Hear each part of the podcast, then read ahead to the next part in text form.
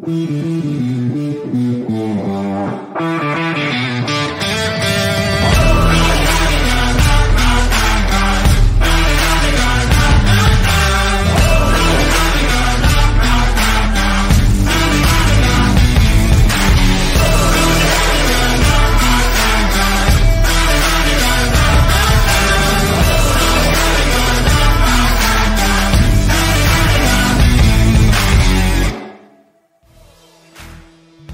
Bienvenidos a otra edición más de NFL Latino TV. Mi nombre es Alonso Solano, donde quiera que se encuentren, gracias por hacernos parte de su día. La temporada baja de la mejor liga del mundo ya está prácticamente en la cara de todos nosotros. El próximo 16 de marzo es cuando inicia oficialmente el año de liga, pero hay mucho que conversar porque hay muchos movimientos que eventualmente se pueden dar y que pueden arrojar a grandes figuras y grandes jugadores llegando a diferentes equipos. No sé si recuerdan, cuando hablo yo usualmente de la construcción de los equipos, cuando hablamos al final de la temporada, la reconstrucción de los campeones, siempre hay un efecto mariposa sobre lo que puede suceder eh, con estas contrataciones de, las, de los agentes libres. Los últimos dos años, los últimos dos campeones han arrojado su mariscal de campo precisamente en la agencia libre y de eso es lo que vamos a conversar eventualmente durante estas semanas y hoy iniciando con un par de temas interesantes como los contratos posibles de Kirk Cousins, que está llegando al final eh, de su último contrato con Minnesota y también el tema de Russell Wilson que lo trae don Bruno eh, Milano. Así que de hecho paso a saludar a Bruno Milano. ¿Qué pasa, Bruno? ¿Cómo estás, Alonso? Sí, esta es una liga que, que termina en febrero, empieza hasta septiembre, pero no significa que nos deja sin contenido. Más bien todo lo contrario, ¿verdad? Es más, son tan buena gente que nos dan fechas exactas para renovarnos el contenido, empezando el 16 de marzo, pero bueno, nos podemos adelantar un par de semanitas e ir empezar a especular qué, qué va a pasar con ciertas figuras de la, de la NFL, ¿no? Así es, eh, nada más para recordar a la gente que estamos todos los miércoles a través de nuestro canal de YouTube y por supuesto en Spotify y Apple Podcast a partir de las 7 de la noche hora de Costa Rica y México, ahí nos encuentra siempre ya sea con programa en vivo con la última edición eh, del podcast en, estas versiones que les comenté. Y por supuesto los jueves a través de la, que ha sido nuestra casa, temas eh, durante estos últimos años. Lo que vamos a hacer particularmente, y que se los explicaba hace un rato, es prácticamente analizar lo que son diferentes escenarios que nos parecen interesantes en lo que es la agencia libre, ¿no? Lo que podríamos comentar como que podría ser el primer dominó a caer en lo que sería eh, todo el tema de la agencia libre. Por supuesto, tendremos tiempo para hablar de draft y demás, pero ahorita prácticamente dos, tres semanas de un tema de rumores y qué es lo que puede suceder por aquí o por allá. Yo particularmente, y esto lo hicimos fuera de cámaras, Bruno Milano eligió un tema y yo elegí otro. Y vamos a iniciar con el, con el que traigo a la mesa para que entiendan más o menos cómo va a ser el asunto. A mí me interesa mucho saber qué es lo que va a suceder en el último año de contrato de Kirk Cousins como mariscal de campo. Y lo digo así porque de los Minnesota Vikings hablamos, pero no siempre a profundidad, Bruno, porque es, un, es una franquicia que no jala tanto a nivel de Latinoamérica, eh, ni mucho menos, y tampoco ha tenido un grandísimo éxito en los últimos años, bueno, en toda, en toda su, su historia de franquicia, pero especialmente en los últimos años, cuando hablamos de un tema del Super Bowl, ¿no? Cuando Kirk Cousins firmó con, con la escuadra de Minnesota, eh, mucha gente pensaba que iba a dar al siguiente paso para poder competir al Green Bay, lo hizo en los primeros años, pero luego los Packers retomaron lo que fue una, una división y ha sido eh, prácticamente de ellos. Ahora, lo que llama la atención de este tema, Kirk Cousins, es que entra en este 2022 en, su último año de contrato y entonces eso pone al nuevo entrenador en jefe, que tiene que viene de los Rams, el ex coordinador ofensivo de los Rams, en una situación distinta, basada en el hecho de que, ok, extiendo a mariscal de 34 años, o lo corto, o lo cambio ahorita, lo corto no, lo cambio en este momento, para ver si consigo algo, algo a futuro, ¿no? Específicamente porque el tema Cousins es complicado porque es un mariscal de campo que lo hemos valorado a la mitad de la tabla, que te puede dar resultados de 500, pero que ciertamente no es un mariscal de campo que vas a encontrar o que, tienes en el punto de decir, esta es la cara de mi franquicia porque me, va a llevar un Super Bowl o me va a poner a las, puertas, a las puertas de un Super Bowl. No es este tipo de mariscal de campo. Cousins tiene para el 2022 garantizado 45 millones en su último año de contrato lo cual es un promedio alto donde solo hay tres mariscales de campo en toda la NFL que están ganando tal cantidad de dinero. Patrick Mahomes, con su contrato de 10 años y 500, casi 500 millones de dólares, que ya conocemos. Josh Allen, que le dio batalla a Patrick Mahomes en, en la temporada de playoff. Y luego da Prescott, que podríamos decir es el que tal vez no calza dentro de estos tres, porque no está en la crema, ¿no? No está en la élite de la NFL. cuando hablamos de la crema de élite, el top 5, que podríamos discutir que está claramente Mahomes ahí, que podríamos discutir que Josh Allen se ha metido ahí en los últimos dos años, pero nada más. Y ahora poner a un tipo como Cousins a sus 34 años en una situación de estas, por supuesto, este es, un, este es el tercer año de, de la renovación de contrato que le habían dado en el 2020 pero sabía Minnesota que iba a llegar hasta este punto, ¿no? A 45. Ahora, ¿qué haces?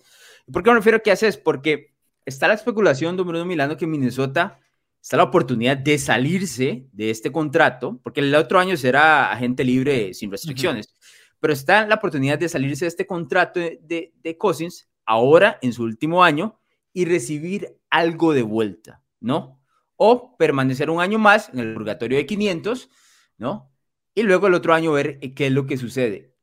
O'Connell, que es el nuevo entrenador en jefe de, de Minnesota, que viene de los Rams, dijo que él está muy emocionado de trabajar con Kirk Cousins. No podría decir otra cosa, ¿no? Es como el estándar. Es lo diplomático. Exacto, de las conferencias de prensa de, de, presentación. Yo particularmente siento que es el momento de los Vikings de salir de este control, porque estamos entrando en una agencia libre de Bruno Milano, que si bien es cierto, hay algunos nombres importantes en lo que podría ser mariscal de campo, que podrían barajarse, no son nombres que están sueltos, y te pongo algunos. Hemos hablado del tema Aaron Rodgers, ¿no? Hasta la saciedad. Jimmy Garoppolo es otro que podría estar en movimiento, pero tiene contrato con San Francisco. Kirk Cousins, se habla de Carson Wentz, que luego de un año en Indianapolis, eso es un tema que podríamos tocar en diferentes podcasts más adelante. Pero estos mariscales de campo, especialmente Jimmy, ojo, estamos en una agencia libre donde Jimmy es el que tiene mejor valor en ese momento, el que los, las franquicias quiere. Además, si te lo pones a, una franquicia como los Steelers, le decís Jimmy va hacia Pittsburgh, lo firman mañana, por lo que tienen ahorita mismo dentro de, dentro de, su, dentro de su franquicia.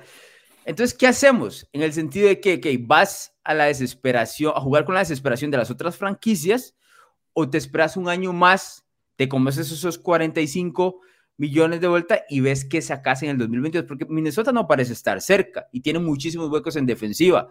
Podría ser el inicio de una reconstrucción, me parece. Sí, hay que, hay que analizar bien el tema de lo que es el contrato, ¿verdad? ¿Por qué? Porque así como que alguien a esta edad, siendo Kirk Cousins, te quiera recibir 45 millones, no es, no es, no es algo fácil. Hay un equipo que hizo una llamada, no sé si, si ya lo sabes. Hay un equipo que, que hizo una llamada por cosa. Sí, pero digamos, un equipo y los otros 30, ¿verdad? O sea, yo creo que Minnesota aquí no tiene, no tiene totalmente la ventaja. Pero por otro lado, creo que Minnesota puede ver el caso que de, Matthew Stafford y Jared Goff, donde Jared Goff era el del contratazo y decir, bueno, si ellos logran sacar a un Matthew Stafford, algo podemos ver nosotros. Ahora, eh, yo, siento, yo siento que Minnesota Alonso tiene un equipo con zonas muy talentosas, sin llegar a considerarlo un equipo talentoso. No sé si me explico. Mm. Es decir, me, me ese eh, running back, talentosísimos. Dalvin Cook, Alexander Madison es un gran relevo. Wide receivers, talentosísimos. Adam Thielen, eh, Justin Jefferson. Pero después me decís, línea defensiva, creo que se necesita mejoras. Secundaria, creo que se necesitan mejoras. Eh, profundidad, creo que necesitan mejoras. Y hay que ser muy honestos. Yo creo que, yo creo que Minnesota los últimos años se ha quedado muy corto. Y en parte es, como vos decías, porque tienen un mariscal de 500, ¿verdad? A veces te da para llegar a postemporada, a veces no, y en postemporada tu techo es bastante bajo. Entonces, creo que están en una situación donde está complicado conseguir buenos postores, porque una cosa es tener postores y otra cosa es tener buenos postores, ¿verdad? Y otra, y la otra situación es, ok, digamos que, ¿qué es lo mejor que yo puedo conseguir por Kirk Cousins? Porque no necesito precisamente un mariscal ya, porque no quiero ganar ya, no puedo ganar ya, mi equipo no me da para tanto. Tengo a Kellen Mond, que lo drafté el año pasado, que está cero listo.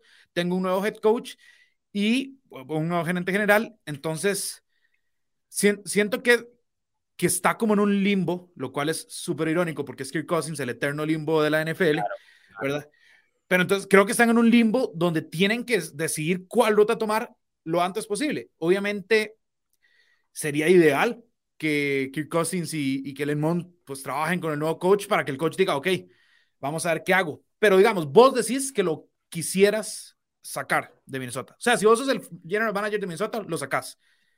Pero es que no tengo, es que eso es lo que te iba a mencionar, no tengo un planteamiento, o sea, la franquicia no tiene una dirección en este momento, ¿no? O sea, está en, el, en el punto 500 donde la verdad es que no te ofrece nada, ¿no? O sea, no estás construyendo hacia el futuro, no estás ganando en el presente, no estás en una situación ideal bajo ningún tipo de argumento y le vas a pagar una millonada como uno de los top 4 dentro de la, dentro de la liga. Eh, o sea, es, una aberración.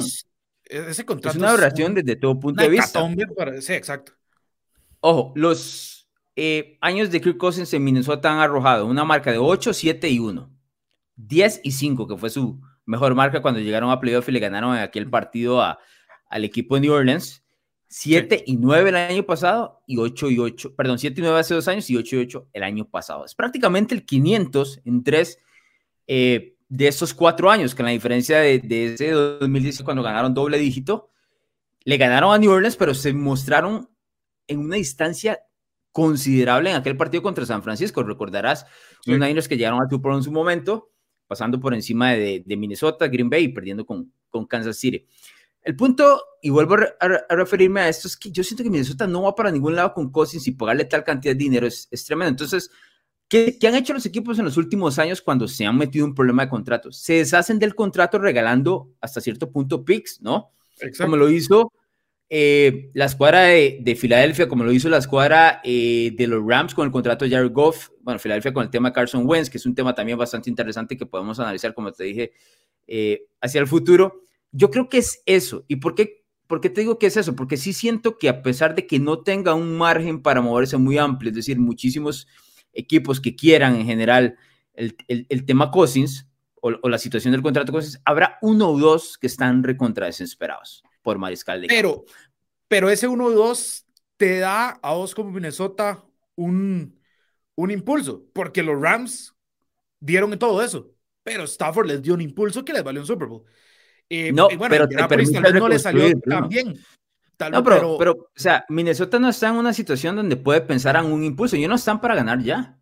Están para eventualmente eh, reconstruir. Están un pero está reconstruyendo regalando hasta cierto punto picks, ¿verdad? O sea, hasta cierto punto está regalando no, Pero habría que ver cuáles son las selecciones que eventualmente va a regalar. Pero, por ejemplo, te, lo pongo así. Un equipo como Carolina, en ese momento es la situación ideal para, para hacer un cambio de esos. ¿Por qué?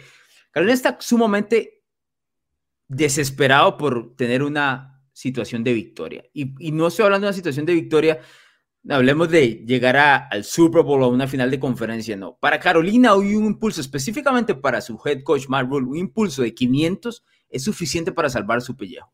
Porque Matt Rule sí. está en una situación donde va a entrar a una temporada en la silla caliente, ¿no? Uh -huh. Sin un mariscal sí. de campo que ya intentó reconstruir el año pasado fallidamente con Sam Darnold, donde regaló picks y demás, y podría intentarlo una vez más en este caso con Cousins. Claro, la diferencia entre Cousins y Sam Darnold es gigantesca, tomando en cuenta que Cousins, por más que no sea un mariscal de campo, le agrada a muchos, me incluyo ahí, está probado, ¿no? Puede jugar en la NFL.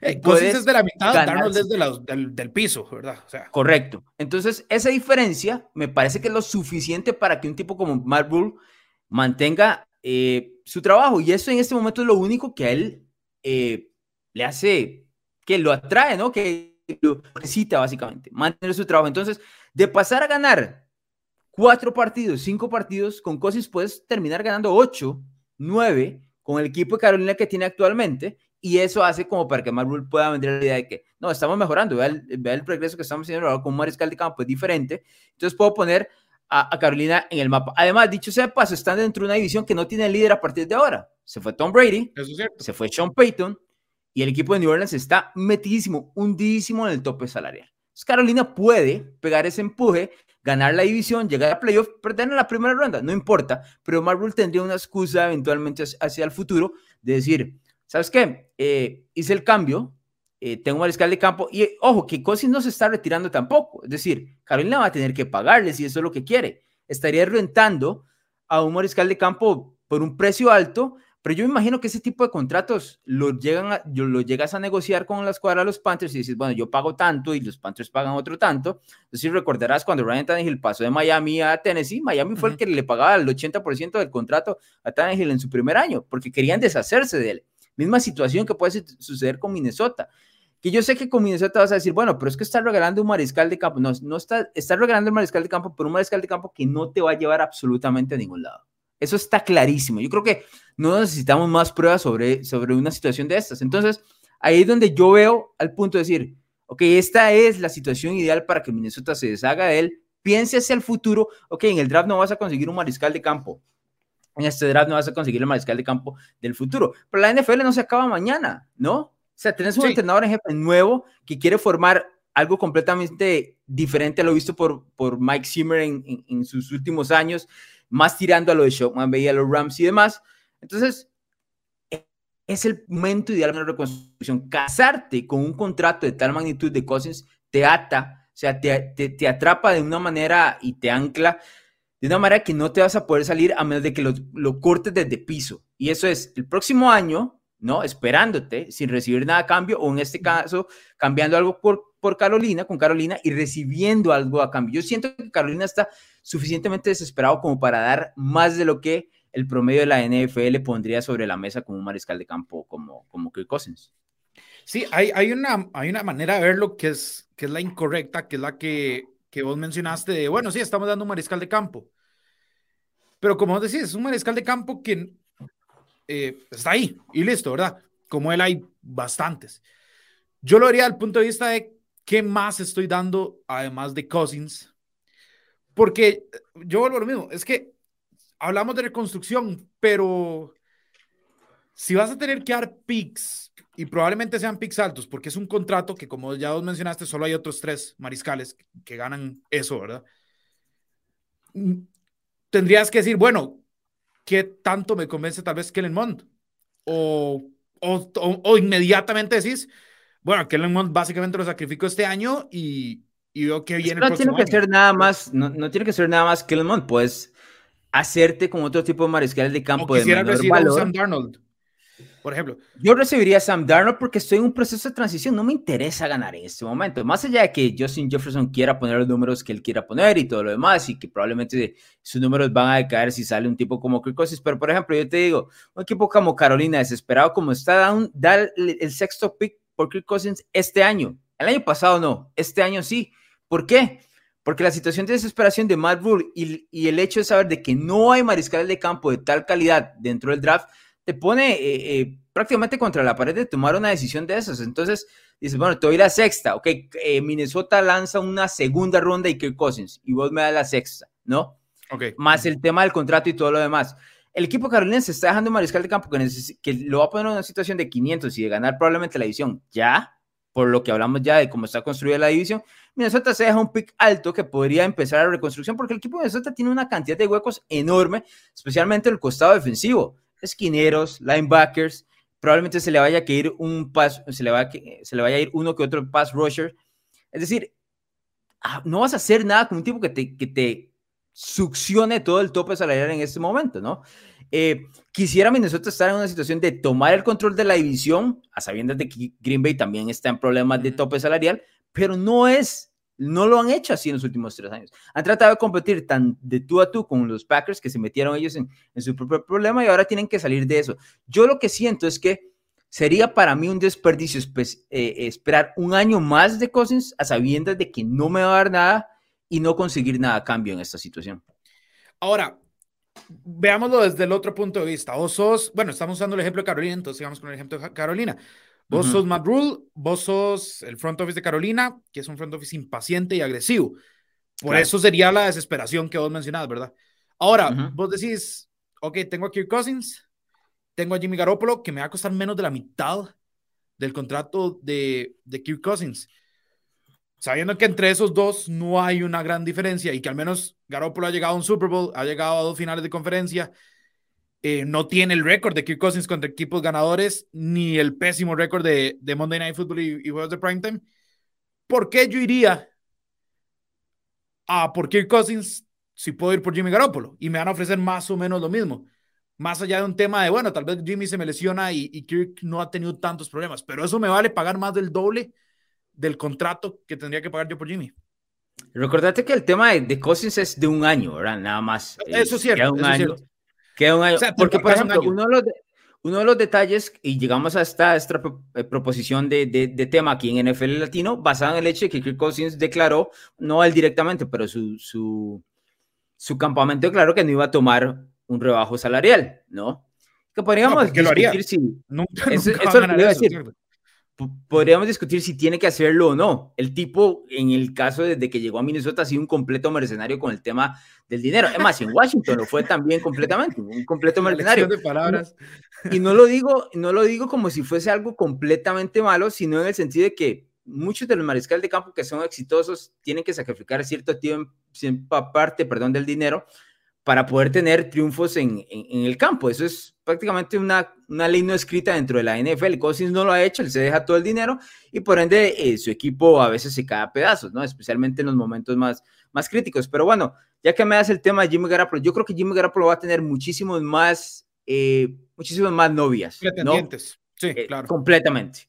Lo cual, eventualmente, en un tema de subasta, va a subir el precio de lo que tengo que dar por él, ¿no? O sea, tal vez no tenga que tirar solo la primera ronda, sino tengo que tirar una tercera, una cuarta, tal vez una segunda de la siguiente. Yo sé que una primera ronda es demasiado porque cosas lo tengo claro, pero lo estoy valorando bajo el sentido de que este año no hay ese mariscal o esos mariscales de campo en el draft. Por lo menos eso es lo que nos han tratado de vender quienes son los expertos del, del, del tema del draft, ¿no? Podríamos salir con que este draft tenga mejor talento eventualmente que, que, en años pasados y eso y tardaremos unos dos, tres años en saberlo. Pero a eso es lo que voy, que Jimmy, o sea, voy a tener que competir con más gente por el tema Jimmy. Carolina puede quedarse tranquilo y decir, nadie va a ir por Kirk Cousins, nadie se va a volver loco por Kirk Cousins, ¿no? En, en una situación de esas. Podríamos hablar del mismo tema de, de Derek Carr, que es otro nombre en movimiento, ¿no? O, o, por lo menos, entre comillas, en movimiento, porque Josh McDaniels ya dijo que lo quiere en el equipo, pero una de las declaraciones del campamento de Carr es que también Carr quiere ganar 40 millones. Yo por eso lo escribí hace, creo que fueron dos años atrás o hace un año y medio atrás, cuando expliqué el contrato de Patrick Mahomes, eventualmente la liga va a alcanzar el promedio de Mahomes, lo cual significa que eso es un buen contrato para Kansas City a futuro, ¿no? Claro. Porque en 10 años Mahomes va a ser un tipo poco valorado con respecto a lo que van a hacer los demás. En el caso de Carr, Cousins, ya vimos a Dak, ¿no? Uh -huh. Que no te dan nada. O sea, estos mariscales de campo eh, te dan muy poco comparado con lo que, lo que te da Mahomes. Yo creo que Carr quiere esos 40 millones porque ese es el nuevo promedio de la NFL. Entonces, ¿qué dices? Bueno, entonces voy por Cousins o por Carr. Perfecto, voy por Carr, pero los Raiders tampoco están tan dispuestos a soltar a Carr. Entonces, no hay mucho donde yo pueda barajar ahí. Todos estos tipos están básicamente en la misma burbuja en el sentido de que, con excepción de Aaron Rodgers, ¿no? Que es un uh -huh. tema punto y aparte sí. que podría estar en movimiento o no, ninguno de estos tipos se va a ganar el Super Bowl por sí solo. Entonces, sí. vas a tener que casarte con eso. ¿Quién te da la ventaja de un 500 y poder renovarlo eventualmente con, con los siguientes años? Un tipo como Kirk Cousins. ¿Quién está interesado completamente en deshacerse de, de, de su mariscal de campo por el tema del tope salarial? La escuadra Minnesota, pensando a futuro, ¿verdad? Entonces, uh -huh. yo creo que es por ahí por, por la cual yo ato tanto a, al tema de Carolina y no los otros nombres. Ojo, que esto es un juego de, de, de, sillas musicales, ¿verdad? En la primera que caiga hay que empezar a sentarse con una que otra. Pero es donde yo, yo siento que... que... Minnesota está en una oportunidad, eh, no voy a decir única, porque no es única, pero es una oportunidad interesante como para poder salir de, de lo que a mi criterio, a mi criterio, ha sido eh, unos contratos que lo han amarrado en los últimos años de arriba abajo. Sí, bueno, a ver, eh, vamos por partes. El tema de los contratos de Cousins es para darle eh, un premio a la gente de Cousins y darle con un mazo en la cabeza al front office de Minnesota, ¿verdad? ¿Quién en su sano juicio le iba a pagar eso a Kirk Cousins eh, siendo un mariscal de 500 que tiende a venirse abajo además en, ese, en esos momentos importantes, en esos partidos eh, de, televisados a nivel nacional? Solo Minnesota. Ahora, ya tenés que convivir con eso. Yo creo, y, te lo digo así como, claro, yo no veo muy clara tu posición, o sea, no, a ver, veo clara tu posición, no veo tan factible que sea un movimiento rápido, pero como vos decís, es un efecto mariposas. Eh, o sea, aquí tenés una fila de dominós y el primer, el primer dominó que caiga va a dictar todo lo que pasa después. Y yo creo que en el caso de Cousins, el dominó que tiene que caer primero es el de Jimmy Garoppolo. ¿Por mm. qué? Porque después los equipos van a decir, bueno, si ya no tenemos a Jimmy, que era el, el, el, mejor nombre de esta agencia libre, sin contar, por supuesto, a, Aaron Rodgers, eh, un posible movimiento de Russell Wilson o, o lo que pase con Deshaun Watson, ¿verdad? Pero quitando esos tres, decir, bueno, se me fue Jimmy, el, siguiente mejor aquí eh, tiene que ser Kirk Cousins. Y entonces ahí los equipos que estén desesperados, que no hay. Pero si me fue Jimmy pensando si sos en un equipo como Carolina o como Minnesota. A Minnesota no le interesa Jimmy. No, a Minnesota no le interesa Jimmy, siendo un, un, un comprador en este caso, ¿verdad? Sea mm. Carolina o sea, sea quien sea. Claro. Por ejemplo, digamos que Pittsburgh está buscando a Jimmy y no lo logra conseguir. Y dice, bueno, yo o me la juego con Mason Rudolph o me trago un año de Kirk Cousins. Sigo hay, otros, hay otras variantes ahí. Exacto. hay muchas otras variantes que pueden terminar arrojando. O sea, es el siguiente mejor de Jimmy Garoppolo, por decirlo así. Sí, sí, sí. Exacto, exacto.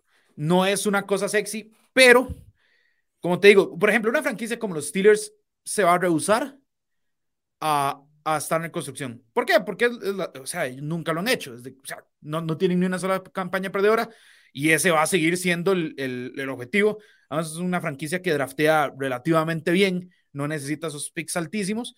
Entonces dice, bueno, si yo aquí con Kirk Cousins me mantengo peleando, sabiendo del, del problema de mariscales que hay en Cleveland, de, de que tengo que pelear porque si no los Bengals y los Ravens me van a pasar por encima, podrían decir, bueno, vamos a ver cómo movemos las piezas y entramos con Kirk Cousins si se me fue Jimmy, por ejemplo. Entonces, eh, hablas del tema de Carolina y hay varias franquicias que ahorita están eh, pues en, una posición donde no tienen mucho, mucha ventaja, ¿verdad? Lo que llaman leverage. O sea, ¿qué, ¿qué, pasa, por ejemplo, con Seattle si se les va Russell Wilson? Dicen, bueno, tiramos todo o aprovechamos que todavía tenemos ciertos lugares con talento y, tal vez podemos traer a un tipo como Kirk Cousins y pelear en esta edición. Entonces, va a depender mucho de, ese, de, ese, de ese dominó que es Jimmy Garoppolo para mí, para que veamos realmente un, un futuro más claro con, con lo que el tema es que, digamos, con, el tema Garoppolo existe la oportunidad o la posibilidad de que no se mueva del todo. No está. por supuesto. Es decir, para mí hay un 80% que nos ha gustado hablar del tema de los porcentajes. Para mí hay un 80% de que se mueve, ¿no? Pero ese 20% existe. Ese 20% o 15% existe de que San Francisco diga, no, ¿sabes que Trey Lance no está listo? Le démosle un año más sentado, ¿no? Este, Pero ah, después está en un contrato de novato y todo lo demás. Creo que ahí en ese caso, tal vez no es que el dominó cae, pero es como que alguien llegue y te lo quite y dice, bueno, ya ese dominó no existe. El, siguiente va a ser Kirk Cousins, ¿me entendés? Entonces, creo, creo, que, creo que Kirk por ese contrato va a ir atado al fracaso que tengan franquicias en traerse a Jimmy Garoppolo. Creo que va por ahí. Tengo unos mensajes, eh, Bruno Milano aquí que nos están viendo a través de YouTube. Eh, gracias por acompañar. Myron dice por acá, saludos Alonso y Bruno, qué bien que tienen programa off-season. Minnesota debe hacerse de Cousins, es un lastre no solo financiero, sino que también rendimiento va para abajo. Yo creo que además del rendimiento, el techo es como ya muy claro y establecido, ¿no? Sí, sí, sí. Entonces, eso no, eso no lo va a cambiar eh, nadie que llegue a ayudar al equipo de los Vikings. Tiene, para mí, para que Cousins sea exitoso, tiene que tener un equipo montado y su contrato no lo permite, ¿no? Eso es. Justin dice, ¿dónde ven a Cousins? Bueno, más bien sería donde creen que calce bien Cousins. Yo, yo puse a Carolina, ese es el ejemplo que, considero que es el que, el que está ahí más claro. Olger dice, Cousins tiene completamente garantizado su contrato, ¿no? Según recuerdo, es el único jugador de la NFL con contrato 100% garantizado. Es decir, y, y Olger tiene toda la razón, es el, el contrato de Cousins está 100% garantizado, pero como eso se paga a través de los años, ¿no? El último año lo puedes terminar moviendo y especialmente lo que necesita el equipo de Minnesota más que salvar un tema del dinero es ver qué consigue de vuelta, ¿no? Para eh, poder tener algo a sabiendas de que no vas a seguir con él. O eso me parece. O sea, sería una locura que Minnesota se amarre otros tres años a Kirk Cousins pagándole 40 millones de dólares. Sería una absoluta locura. 38 años, es. Y más allá de que el tema de los años es especialmente por el tema del rendimiento, lo que comentaba Myron ahora y lo que hemos visto con el tema de su techo. O sea, ¿cómo le vas a pagar 40 millones a un tipo que cuando hacemos los rankings de la NFL está 15? 15, 16, y 20. 14, 15 y 20. qué sé yo. Entonces no vale la pena. Cuando llegas a un promedio de esos, tenés que pagarle a un absoluto fuera de serie, ¿no? Que es la situación que no le dio a, eh, el caso de Dallas con, con Prescott. Bueno, discutíamos el año pasado si Prescott era top 10 o no, pero fuera de serie no es. Entonces no, ahí es donde no terminas pagar.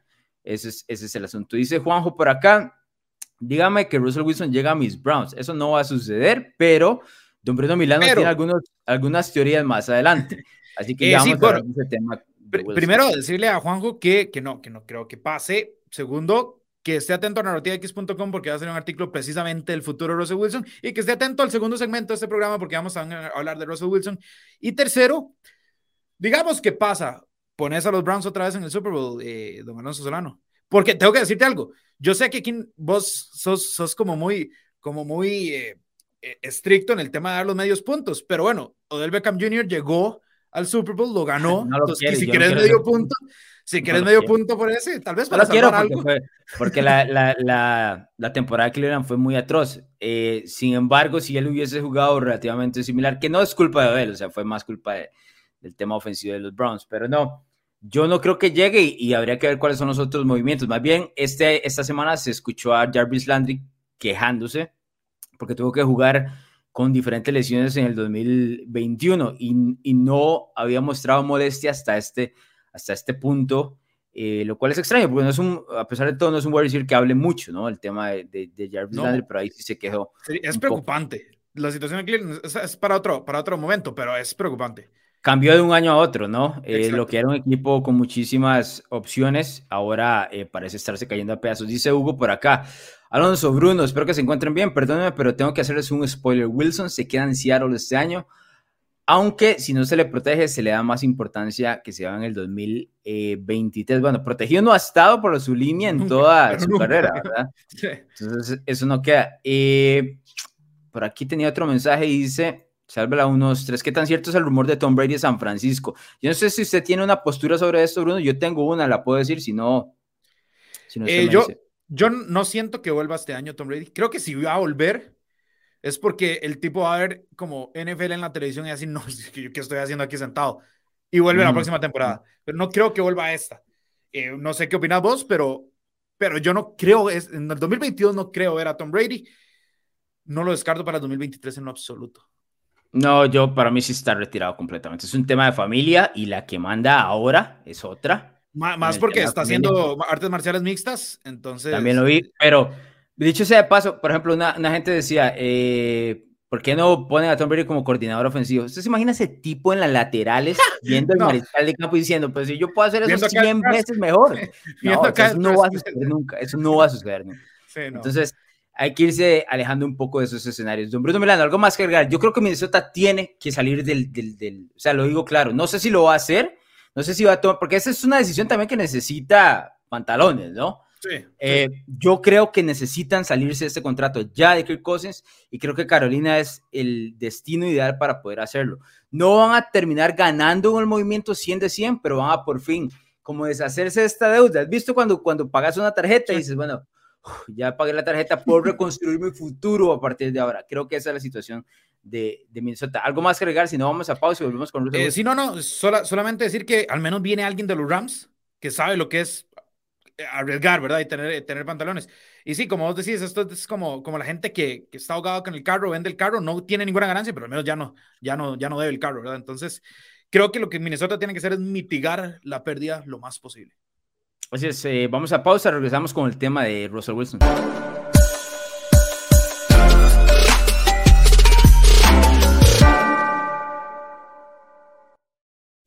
De regreso en NFL Latino TV, gracias por estar con nosotros. Recuerden que eh, se pueden suscribir, por supuesto, al podcast de Narrativa X, donde hay diferentes opciones, no solo de deportes, sino también de cultura pop. Y ustedes pueden seguir ahí a través de nuestros diferentes podcasts, Apple Podcasts, Spotify y, por supuesto, ahora también en YouTube. Don Bruno Milano se ha dotado con Dimensión Deportiva y explíquele a la gente que puede encontrar en 30 segundos. Eh, sí, básicamente aquí hablo de NFL con Don Alonso Solano. En Dimensión Deportiva hablo de los otros deportes porque los que no me conocen, si yo no estoy trabajando, estoy viendo deportes. Y a veces cuando estoy trabajando, también estoy viendo deportes. Entonces, básicamente es lo único que hago en todo el día. Eh, y Narrativa X nos dio la oportunidad de seguir hablando con el, en el micrófono con otra gente de otros deportes.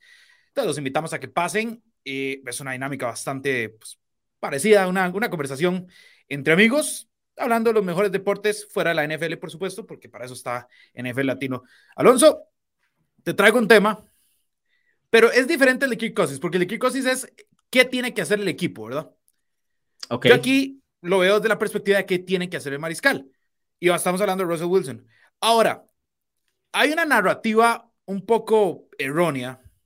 Un poco no, bastante errónea. Además, bastante errónea. Aquí voy a hacer acusaciones y acusaciones porque, porque yo he sido víctima de una persecución en NFL Latino por la comunidad de NFL Latino, por vos y por el resto de la gente que, que, que ni siquiera solo soy el mensajero. lo piensa. No, no, no. Solo no. soy el mensajero. Aquí hay una persecución y un mensaje totalmente equivocado de que yo soy fanático de los Seattle, Seattle Seahawks. Lo voy a volver a decir una vez más. Mm. A mí los Seattle Seahawks me importan un carajo. Si, es- si Mm. quedan 0-17 o ganan el Super Bowl invictos, me importa un carajo. Pero Russell Wilson es mi mariscal favorito. Ante esto, yo digo, ¿qué debe hacer Russell Wilson? Por supuesto que mi primer en- pensamiento es, se tiene que ir. ¿Por qué? Porque el tipo tiene 33 años, va a cumplir 34 la próxima temporada, tiene que ganar, si quiere ganar otro Super Bowl, tiene que ganar ya. Ha tenido encontronazos con Pete Carroll, ha tenido encontronazos con la dirigencia de los Seahawks, no le dan el suficiente poder que él quiere. Entonces, viejo, tenés que irte. Increíblemente, por supuesto, su, su golpe en el, en el espacio salarial es menor al de Kirk Cousins. Entonces, teniendo, y, y él es, no sé si de la crema, pero si no está ahí, ¿verdad? Si no, si no es top 5, El año, pasado no tuvo, el año pasado no tuvo su año, pero yo no me atrevería a sacarlo completamente del, del- del top 5. Y hay que, y hay que, y hay que ser muy claros. El año pasado eh, se, fue el primer año que Russell Wilson perdió partidos, digamos, no estuvo en partidos por tema de lesiones o demás. Es decir, es un tipo que ha sido eh, constante, que es un tipo que aguanta castigo y es un tipo que va a estar en el emparrillado porque así lo ha hecho durante toda su carrera, excepto el año pasado. Y cuando volvió, seamos sinceros, ya la temporada está totalmente perdida. Yo te pregunto, Alonso, si sos Russell Wilson, ¿dónde te quieres ir? Yo sé que hay rumores de que, bueno, que por la esposa Ciara, cantante, quieren un mercado grande, pero Russell Wilson también quiere ganar ya. ¿Cuál crees vos que sería un, este, un destino adecuado, digamos, para Russell Wilson? Yo sé que ahora nos dijeron en los comentarios que se iba a quedar en Seattle, pero yo no lo creo así. Yo te, es que iba por eso. No es que quiero que se quede en Seattle, mucho menos. Yo creo que Russell Wilson es el tipo que no hace suficiente ruido como para poner esto en la palestra y decir, ¿sabes qué? Me voy. O sea, quiero irme, ¿no? No lo hacen en las redes sociales como de una manera pasiva-agresiva como lo hace eh, Aaron Rodgers. sí. no lo hace de la manera agresiva y directa como lo harían otros mariscales de campo. Es un tipo que quiere que Seattle termine con él y él no quiere terminar con Seattle. O sea, por dentro Sí. me, me imagino que quiere salir a otro equipo que le dé una oportunidad de Super Bowl y todo lo demás, pero no quiere ser el que termine. ¿Me explico? O sea, Él quiere, salir, le- él quiere salir bien de la relación, digamos. Ajá, hay- mucha gente que le cuesta terminar la relación a pesar de que esté infeliz. No quiere ser Sí. esa persona que diga, no, es que vos me terminaste, ¿no? Me parece que Russell Wilson es ese tipo de persona. Entonces, no sé si él puede, si, no, si tenga la personalidad como para forzar su salida de, de los Seahawks.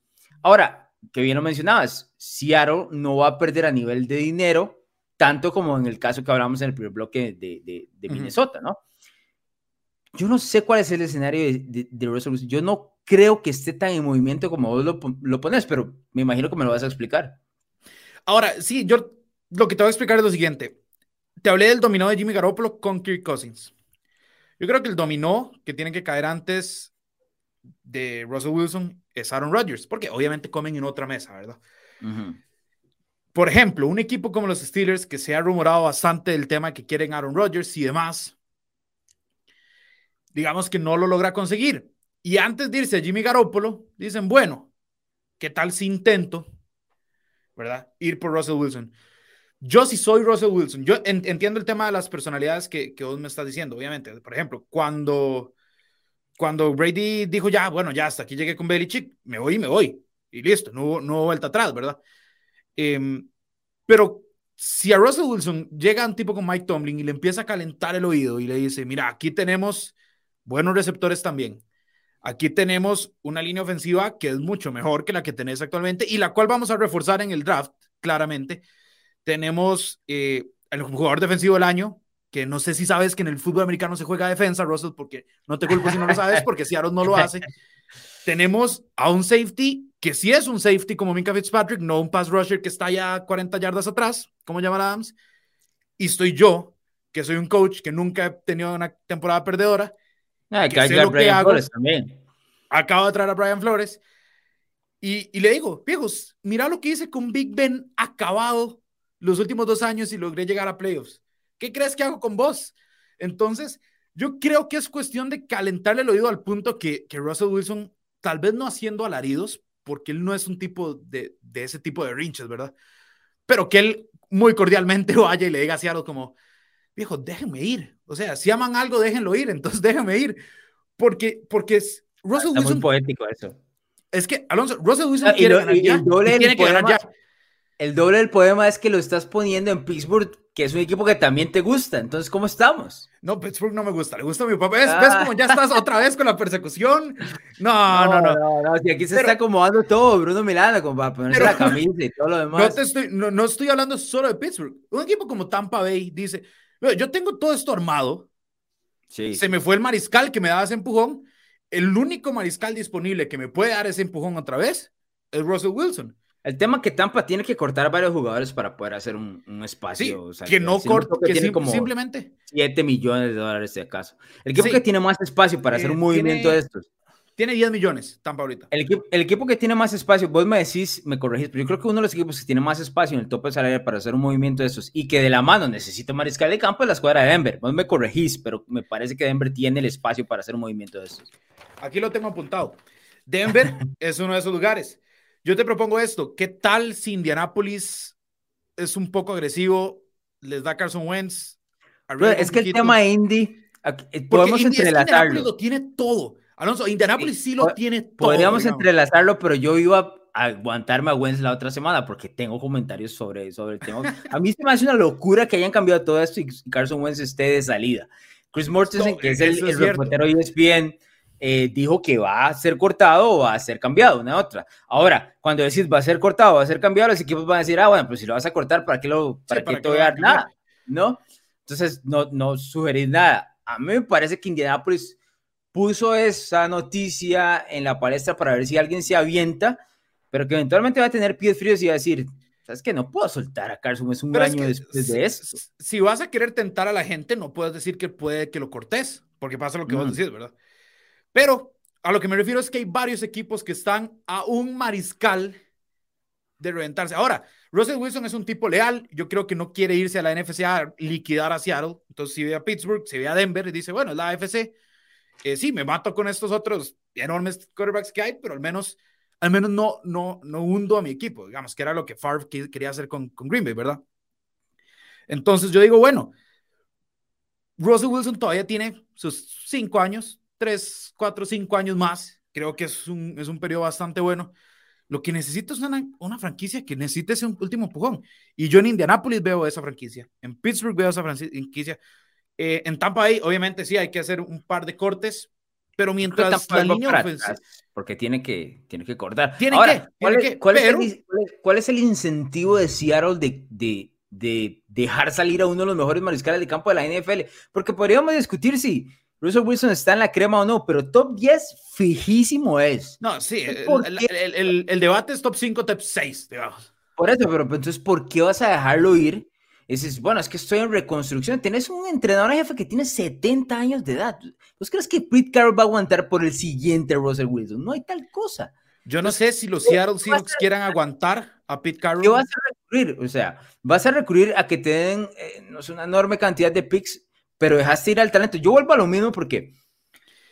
Lo, pero está dando por sentado que Seattle quiere seguir con Pete Carroll. Y yo, si soy el front office de Seattle, yo estaría considerando seriamente moverme de Pete Carroll. Porque tengo a Kyle Shanahan, tengo a Sean McVay en mi propia no división, dándome paseos. Estoy de acuerdo, pero no me parece que, que Seattle sea ese tipo de franquicia que va a sobre reaccionar sobre Pete Carroll. Ahora, si sigue perdiendo, eh, porque no ha sido lo acostumbrado en los últimos años, Seattle ha llegado a playoff que no ha sido un equipo de Super Bowl, de acuerdo.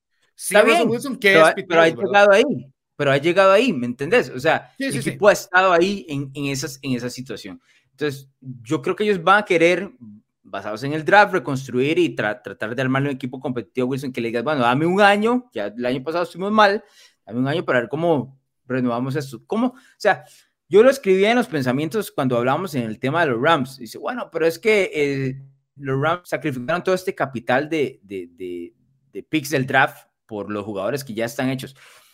Mucha gente, equipo como los Jets tienen esta gran cantidad de capital de draft, Miami tiene esta gran cantidad de, de, capital de draft, los Raiders en su momento tenían una gran cantidad de capital de draft. ¿Qué, son, qué es el capital de draft? Sin nada más que una posibilidad, un sueño de conseguir un jugador de tal magnitud. Cuando con Russell Wilson tenés clarísimo que el tipo es uno de los mejores mariscales de la NFL. Entonces, si yo soy Seattle y mi interés es ganar, la vía no es soltar al tipo. Tengo que ver yo de otra manera cómo le doy vuelta a esto para sobre él, especialmente un contrato que en este momento parece ser barato con respecto a lo que va a ser el promedio de la NFL. Pero yo, yo te pregunto. Sobre él, vaso eh, lo que podría ser el resurgimiento del equipo. Claro, entiendo que la división está rearmada, ¿no? Pero los Rams, ¿cuánto hemos discutido de que probablemente no se mantenga a un nivel tan alto como el, como el que mostraron ganando el Super Bowl? San Francisco tiene problemas de mariscal de campo en el sentido de que Jimmy es o Trey Lance es, eso no es. Ahora hay un drama enorme con Kyler Murray en Arizona. De pronto salió, apenas perdieron contra los Rams en, el duelo de Wildcard. Entonces, no está tan establecido. Si bien es cierto, es una división fortísima, también hay, hay huequitos que puedes pinchar ahí y decís, yo, eventualmente yo puedo hacer, tener un argumento que Seattle tiene el mejor mariscal de campo de la división. Y fácil. No, no, no, no. A ver, a ver. Seattle tiene el mejor mariscal de campo de la división. ¿Por qué lo voy a regalar eventualmente? Pero es que el resto del equipo no se compara con el resto de las tres. Estoy de acuerdo. Ahí es donde entra, es lo que yo ahí es donde entra el, giro de decir, es aquí donde reconstruyo el resto del equipo, no en la posición más importante y más difícil de conseguir, por cierto. Pero sí, es más difícil de conseguir, pero es que vos decís lo del interés, y aquí, me pregunta Alonso, o sea, sí, tu interés puede ser ganar, pero tenés para ganar. Porque ah, ah, es que de nada te va a servir tener a Russell Wilson si el tipo está, sigue siendo capturado mil veces al año, sigue siendo expuesto a lesiones, y si el tipo además está infeliz, porque si está infeliz no va a jugar a su, a su, mejor nivel. Entonces, eh, yo digo, ¿Qué tiene Seattle que valga la pena más allá de Russell Wilson? Absolutamente nada. Bueno, tal vez Tyler Lockett es un buen receptor, pero Tyler Lockett no también. Dickey es un buen receptor. Vota pases. Si quieres votar pases, que los vote Deontay Johnson en Pittsburgh, ¿verdad? Y tenés a nosotros. Todo lo que estás vendiendo es a Wilson para no, los de una manera para no, Te estoy dando ejemplos, te estoy dando ejemplos. Por ejemplo, a mí, hablando ya temas de mercado, porque llega un punto donde Tom Brady se retiró, ¿por qué? Por la familia. Si Tom Brady estuviera soltero, el tipo sigue jugando. Hay que ser honesto. Es más, capaz y si fuera que casado, pero no con hijos, el tipo sigue jugando. Russell Wilson viene con una presión de su esposa, que dicho sea de paso, es una enorme estrella musical que se quiere ir a un mercado grande. Yo entiendo que Pennsylvania no es precisamente el mercado más grande, ¿verdad? Aquí, Denver tampoco, Indianapolis tampoco, Tampa Bay es Florida, ¿verdad? Las Vegas, si Derek Carr no se concreta. Es más, si yo soy Las Vegas y digo, este tipo me está pidiendo 40 millones y yo puedo de alguna manera hacer un movimiento para tener a Russell Wilson por menos precio, yo no quiero estar quedándome con Derek Carr. ¿Verdad? Ese es, el, Ahora, Derek, eh, la, franquicia de Las Vegas tiene un desastre. Hay que ver qué pasa con Josh McDaniels. O sea, cómo él empieza a, a manejar el equipo. Pero yo siento, o sea, de verdad siento que Russell Wilson no puede quedarse ahí. Creo que es un desperdicio para él. Creo que Seattle está también desperdiciando años de un mariscal que si bien es élite, el equipo como tal no va a llegar a nada, aunque tenga el mariscal élite por el simple hecho de que no tienen el talento en, alrededor. Pero no lo tienen Creo que seguirían casados. No lo pueden tener después, Bruno. Pero es que si siguen casados con Pete Carroll, no lo van a tener después. Pete Carroll, Yo creo que le está dando demasiado duro a Pete Carroll. Yo era fan de Pete Carroll. Los últimos dos años me han dicho que en esa edición, que en esa edición Pete Carroll no puede hacer absolutamente nada. Estoy de acuerdo con lo que estás diciendo. Lo que pasa es que lo estás pintando como si fuese uno de los peores de la liga y no es cierto. No, no, no, no, no, tampoco, tampoco. O sea, dame a Pete Carroll. E, esto es como, como el tema de Big Ben que decíamos. Bueno, sí, Big Ben no es el mismo de antes, pero prefiero a Big Ben por encima de 15 otros mariscales, ¿verdad? pasa lo mismo con Pete Carroll. tienes, tienes a Kyle, tienes a, a, eh, a McVeigh, tienes a Kingsbury, ¿no? De acuerdo, tienes esos tres dentro de la división, Ok, estás perdiendo en la mayoría de esos eh, eh, eventos con el, con el entrenador jefe que tienes enfrente, pero estás ganando la posición de mariscal de campo. Ese es el balance pero que estoy perdiendo en el roster general. No, ahorita estás perdiendo en el roster general. ¿Cuánto le tardó? Vuelvo a lo mismo. ¿Cuánto tardó Arizona en montar un roster relativamente decente? Es que ahí es donde entra el tema de poder reconstruir una franquicia. No siempre es regalo todo y me voy. Ojo, no, entiendo que esto es contradictorio con lo que dijimos en, la, en el primer bloque Dicho sea paso, el dinero que devenga el contrato de Kirk Cousins es muy distinto al, de Russell Wilson. Y el nivel de los dos es contra distinto también. Yo no estoy de, o sea, no estoy, no me sería tan fácil siendo yo dentro de la gerencia de Seattle decir, ¿sabes qué? Tenemos que reconstruir desde cero y ver qué, eh, qué conseguimos en el draft por Russell Wilson. ¿Por qué voy a votar a, uno de los mejores mariscales de campo cuando puedo votar a otros sectores tratando de ver cómo lo mantengo y compito. Vuelvo a repetirte, todos estos equipos tienen diferentes problemas, tanto San Francisco como los Rams, como Arizona. Sé que los Rams acaban de ganar, pero ¿cuánto crees que, que este paso de los Rams sea sostenible? no, yo no sé si sea sostenible, yo no sé si sea sostenible para ganar otro Super Bowl, pero de fijo para competir por otro Super Bowl. Bruno, hace dos años los Rams se quedaron fuera de playoff. Hace dos años no estaban en playoff. No, pero a ver, eso fue una, eh, resaca de, de, Super Bowl, dicho sea paso, pero los Rams van a estar ahí. O sea, eh, tienen un gran equipo. Yo sé que no va a ser el, el mismo equipo precisamente, pero, pero vas, o sea, van a estar ahí. Arizona tiene el roster. No sé qué le pasó a Kyler Murray, pero el entrenador no lo tiene. El entrenador no lo tiene, pero tiene el roster. El roster que, que lo pone, que lo ha puesto estas últimas dos temporadas a competir por playoffs, aunque al final se hayan quedado fuera. Y San Francisco no tiene el mariscal y ahora sí ya ha llegado a Super Bowl. Y final Kyler está entrando, Kyler es del 2000, 2019. Sí, después de Sam Darnold y Baker Mayfield y ellos. 19, 20, 21. Este es su cuarto año, lo cual significa que ya es elegible para el siguiente contrato. Ya inmediatamente ahí te metes en un problema. Tienes que pagarle a Kyler o votarlo. ¿Qué vas a hacer? Y ahora tras de eso hay problema. Arizona es un equipo que se metió en problemas de, de la nada, a pesar del roster que tiene. ¿Estás de acuerdo? porque Arizona tiene muchos veteranos que simplemente puede dejar ir y buscar algo nuevo. San Francisco se metió en problemas también con el tema Trey Lance, de la nada, ¿no? Sí, sí, sí. Está un problema porque no sabemos lo que es Trey Lance. Y del otro lado, yo sigo diciendo que Seattle está a unos cuantos movimientos del resurgir. Yo no lo veo Pero unos cuantos movimientos es toda la línea ofensiva, toda la línea defensiva. Pero es demasiado. O sea, yo, Ok, Russell Wilson ha funcionado sin línea ofensiva. Yo sé que no es, no es el escenario ideal. O sea, yo, yo, entiendo lo que vos decís, pero ya es, el, capricho ideal. yo entiendo que no es un escenario ideal, pero el tipo funciona, toda su vida funciona sin línea ofensiva. Esa, esa es la realidad. Yo no, yo ya, no voy a hacer ya es un tema de capricho. O sea, ya es un tema de capricho de Russell Wilson. Yo, oh, Russell Wilson, yo creo que no, hemos hablado, no hemos hablado de todo lo demás. No hay nadie en la NFC. No hay nadie. No, no hay un solo equipo que puedas decir, este va para el Super Bowl sí o sí. Cuando en la NFC se van a matar todos los jóvenes y con esos equipos, nadie en la NFC. O sea, Green Bay está con el tema Rogers y hasta el carajo en, el, tema del tope salarial. Ya hablamos de Minnesota, hablamos de toda la, NFC Sur ahorita está en un tema de, de, que se fueron los, los, tipos más grandes. Y luego, la NFC este, carajo, o sea, par de movimientos, Bruno y Seattle está ahí compitiendo en la un par de movimientos, o sea, no me puedes decir nada más un par de movimientos, me tenés que decir qué movimientos. tres, tres movimientos y vamos. ¿Pero cuáles? ¿Qué, qué, vas a, ¿Qué vas a hacer? Necesitas, definitivamente necesitas algunos movimientos en, línea ofensiva, estoy de acuerdo. Y luego necesitas algunos movimientos en secundaria y en pass rush. Eso es, y el, el equipo está listo para competir. Eso es, eso es todo. Tres movimientos. ¿Está listo para competir o para ganar? Porque es que Russell Wilson quiere ganar. No quiere competir. Está bien, pero, ok, en la NFL no tenés nada asegurado con el, con el tema del, del roster, como lo querás. No, no lo tenés asegurado. Pero Matthew Stafford igual los Rams diciendo, aquí yo puedo ganar. Es, un, es un escenario completamente distinto. Seattle no está en eso, ni nadie más está en esa situación ahorita. ¿Quién está a un mariscal de campo de ganar dentro de la NFC? No hay ese equipo, ¿no? O sea, muchos de los equipos están ahí con la situación. Tengo que hacer algo. Por eso es que lo estoy poniendo en la NFC, no te preocupes. No solo en Pittsburgh, ¿verdad? Que, claro. Lo que pasa es que, ok, esa es la otra, y, lo has dicho aquí durante, durante muchísimos meses. ¿Te quieres ir a la AFC? ¿En serio? Rogers, yo siendo Rogers no quisiera. Siendo Russell Wilson, voy. O sea, Russell Wilson te queda uno o dos años. Russell Wilson, ¿te quieres ir a meter, por ejemplo, a Denver? ¿Te quieres ir a meter a Denver a pegarte como a Holmes y con Justin Herbert? ¿En serio? Cuando en Seattle te dije, Wilson entra, Wilson entra a la FC Oeste y no es el mejor mariscal del campo de la división, ¿no? No, pero es el segundo. Pues, está bien, pero Herbert está ahí nomás. Sí, sí, o sea, así, ¿verdad?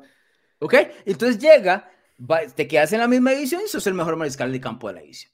Vas a la FC. Pero es la división más difícil igual.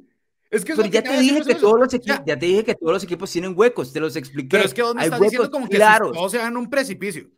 No, no se van que los Rams ahora van a quedar 3, 3, 13, 3, 14. No, este, no se van a ir en un precipicio, pero yo no creo que ninguno de esos equipos esté capacitado como para decir, ah, de nuevo en el Super Bowl o de nuevo en la final de la, de la NFC. Que el siguiente paso es el equipo de Arizona y, y Arizona apenas perdió contra los Rams, empezó a explotar por dentro.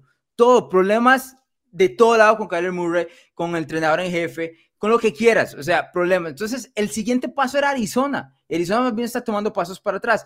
Ya dijimos el tema de los Rams, que mantener un equipo de tal calidad es muy difícil, y San Francisco cometió un error con todos los movimientos de Trey Lance y Jim Garoppolo y todo eso. Terminó regalando hasta el futuro por un Trey Lance que no sabemos. Entonces, yo creo que esta división, con unos cuantos movimientos, Seattle eh, puede estar ahí para, para competir. Ahora, si me decís, bueno, los Steelers, esa división es difícil también, brother. Es complicada. Y vienes, serías, serías el mejor, bueno, hay que ver cómo. Sí es el mejor mariscal de campo. Sería el mejor mariscal de campo. Con el mejor mariscal de campo, pero no con, el mejor roster. Con el no mejor por mucho tiempo. No, yo no sé si con el mejor dos roster. años. Yo no sé si con el mejor roster. Mejor roster le pone, los Steelers. Le, yo, le pone, le, me, me estás diciendo el mejor roster siendo el de Pittsburgh. Con Russell Wilson, digamos. Russell Wilson entra y ese es el mejor roster. Le pones, una, línea, le pones una línea ofensiva a los Bengals y agárrese. Sí, pero es que volvemos a lo mismo. Los Bengals tienen que armar esa línea ofensiva. Lo mismo que tendría que hacer Saro. Y después. Pero, pero es más, es más estamos hablando del tema de química. Estamos hablando del tema de química. Estamos hablando. Del... vamos, a, vamos a otro punto. Vamos a este punto. Estás saliendo de Seattle porque quieres una línea ofensiva y vas a ir a Pittsburgh, donde no hay línea ofensiva. tiene una ah, mucho mejor línea ofensiva que Seattle, digamos. Bruno, o sea, el corredor de Pittsburgh iba una yarda con tres tipos encima en todo el okay, No, pero aquí, aquí, tengo que, aquí tengo que hacer una pausa, ¿verdad? Porque una cosa es pass protection, protección al pasador, y otra cosa Porque vence ese el balón en dos segundos, y Russell Wilson no es ese jugador. Russell Wilson no es ese jugador. Entonces, pero Russell también es mucho más elusivo que Ben. Entonces, o sea, ¿entendés? Estás que entrando en el mismo escenario de Seattle, con la diferencia que claramente tenés una defensiva Seattle tiene una de las peores líneas ofensivas de la liga. Pittsburgh, Pittsburgh, no. Pittsburgh, ¿qué está? 15. O sea, tampoco estás ganando. De 15 a 32, de 15 a 31. No, no, no, es, no, o sea, no, 32 es, es, Cincinnati. Cincinnati. No, 31 es Chicago, 30 es Seattle. Mm, y listo. No sé si de 30, pero no es tanto el movimiento, no, no siento que sea tanto. Tengo un par de mensajes antes oh, eh, de irnos porque ya no tenemos nada más. Dice por aquí, Hugo decía, eh, dice su corazón, se le nota de lejos que es fan closet de los hijos. Oh. O sea, hombre, no hablando, ¿ves? Este, por aquí decía otro más. Em, Alonso y Bruno, el detalle es que Carol ya no tiene crédito dentro de la organización por el manejo del tema Wilson, que es un fenómeno generacional. Es hora de que se paren caminos. Yo no creo que sea un fenómeno generacional, pero es, es, un grandísimo jugador. Este... Ah, bueno, depende de qué consideres vos fenómeno generacional. Si es solo Tom Brady o Rodgers, pues. Ah, pero Wilson fenómeno, No, o sea, es, es, es, un tipazo, Wilson, pero no creo que sea un, un fenómeno generacional. Es un gran, grandísimo mariscal de campo. Fenómeno generacional es Patrick Mahomes. Eso es un fenómeno generacional. O sea, te gana. El, el, Bruce Wilson no gana un MVP. Patrick Mahomes ya tiene un MVP y tiene Super Bowl no, y. Drew Brees, Drew Brees era un fenómeno generacional. No, no lo es. Drew Brees, un top 5, top Bruno, 6 de la no historia. tengo más tiempo, póngame atención. Todos estos tipos son magníficos, fantásticos. Ninguno de esos tipos llega a reventar su generación. Patrick Mahomes vino a destruir todas las generaciones, todas las generaciones. Destruyó todo lo que conocíamos dentro de la AFC y ahora la liga se corre basado en él. Ahora, si me decís un Tom Brady, no, ese tipo está fuera de la generación, ese tipo es un extraterrestre, es un alien, es otra cosa. Pero fenómeno generacional es el que rompe con los, con los paradigmas de, de un año. Vea, nos pasamos de una hora, hombre, no mirando, nos van, nos van a regañar. Dice Cristian Cruz, vea, ya extrañaba esos debates entre don Alonso y Bruno. No, van a mucho. Pero bueno, este, vámonos, don Bruno Milano, 10 eh, segundos para despedirse. Sí, no, muchas gracias a todos por vernos. Eh, síganos en todas las redes sociales como NFL Latino TV y recuerden que podcasts van por Narrativa X en Spotify, Apple Podcasts y demás plataformas, junto a otro montón de programas que tenemos ya alineados eh, pues bajo la sombrilla de Narrativa X, por supuesto. Así es, tendremos muchísimo más que comentar eh, sobre lo que es la temporada baja de la NFL en los siguientes programas. Nos vemos la próxima semana.